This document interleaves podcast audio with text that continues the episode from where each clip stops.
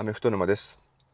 52回目の今回は、当初はデション・ワトソンの校長会、これが現在 NFL の方で開かれているということもあって、その内容と、うんと、ベイカー・メイフィールドの去就についてお話ししようというふうに思ってました。ただその校長会がまだ延長中というところで内容の詳細が届いてきてないのでその件については次回以降にお話ししたいというふうに思います。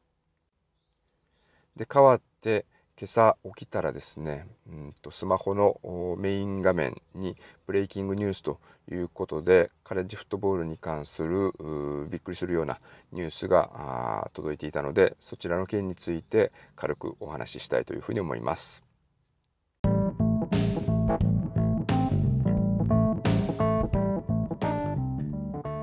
カレッジフットボールは本当に大きな転換点を迎えましたね。今朝起きてスマホを覗いたらブレイキングニュースっていうのが書いてあってで USC と UCLA っていう単語が見えたので何かなと思ってスマホをタップしたら USC と UCLA がパック12を抜けてでビッグ10に移籍するというようなことが書いてました、まあ、パック12っていうのはそもそも西海岸に近いところにある大学が集まっているカンファレンスでビッグ10っていうのは中西部っていうのかな？アメリカのま真ん中の辺に集まっている大学？オハイオステートとかペンステートとか。あまあその辺が集まっている大,、えー、大学が集まっているカンファレンス、まあ、西海岸からそっちに大学自体は引っ越ししないですけれども所属する場所としてはそっちに引っ越しをするということを、まあ、UCLA と USC が考えていると。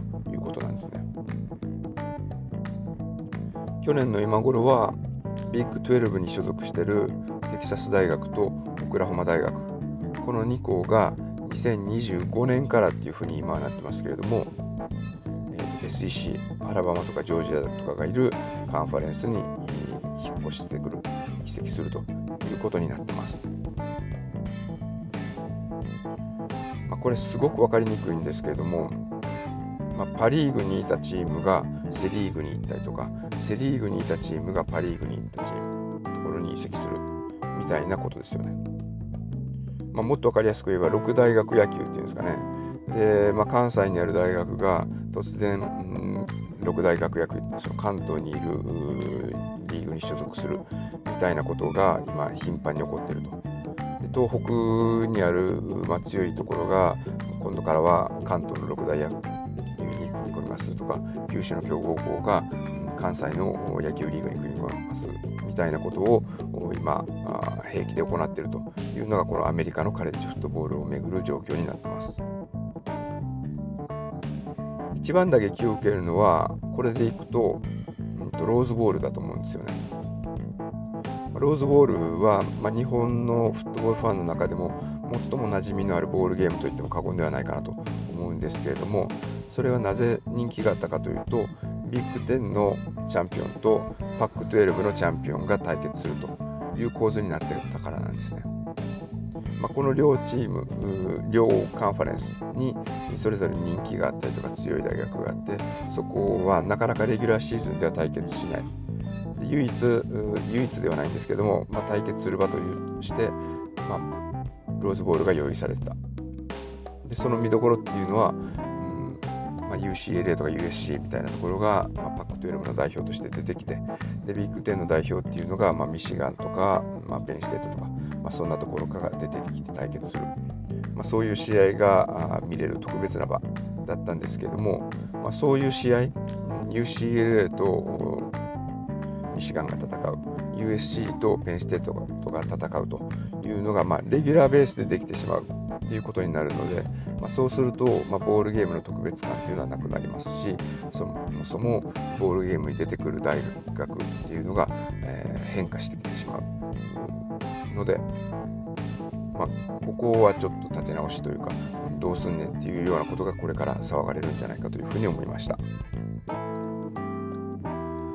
まあ、この USC と UCLA っていうのがビッグ10に引っ越しするっていう話だとか、まあ、テキサス大学とオクラホマ大学が SEC に引っ越しするっていうのは、まあ、そのカンファレンスのバランスはどうすんねんというような話はあるんですけれども、まあ、その一方で、まあ、レギュラーシーズン中から彼ら、うん、強い行同士の対決が見れるということでいくと、まあ、それはそれで、まあ、いざ実行されていくと、まあ、話題にはなるし、まあ、テレビの視聴率も稼げるしで、まあ、ビジネス的にも回っていくし、まあ、いい話ではあるのかなというふうには思うんですよね。ただ一方で、まあ、その人気のある大学に抜けられてしまったカンファレンスっていうのはどうしたらいいねんというふうになりますよね。まあ、パック12でいくと、まあ、僕なんかパック12って聞いてパッとまず最初に思い浮かべるのっていうと、まあ、USC があって UCLA があって、まあ、その後にオレゴンみたいなところになりますけれども、まあ、そのうちね今で言うともうパック12って言われたらもし USC と UCLA がいなかったらオレゴンワシントンぐらいしか思いつかなくなるっていうことを考えると、まあ、パック12のネームバリュー、ブランド力というのは大きく落ちてしまうというのは間違いがないかなと思います。で、まあ、同じことが、まあ、ビッグ12にもすでに起きてて、まあ、テキサス大学とオクラホマ大学に抜けてしまうということなので、じゃあ残った大学で、うん、どうすんだという話になります。なので、またこのパック12もビッグ12もまた新たな顔ぶれを揃えるというようなことが、まあ、この数年のうちに行われるんだろうなというふうに思います。ただ一方で、まあ、いくら伝統があって人気があるといっても例えば今年の場合、まあ、パック12の王者、まあ、昨シーズンの場合ですねパック12の王者どこだったかっていうとユタ大学だったんですよね。だから今年のローズボールはユタ大学がパック12の代表で、えーと、ビッグ10の代表がオハイオステート、まあ、そういう対戦でした。で、じゃあビッグ12のどう場合はどうかというと、ビッグ12のチャンピオンっていうのは、うん、今回はベイラー大学だった。ということもあって、まあ、必ずしも名前、えー、知名度、人気っていうのはあるんですけれども、ここ最近は勝ててなかった。あんまり強豪校としてもその上位に行けなかった。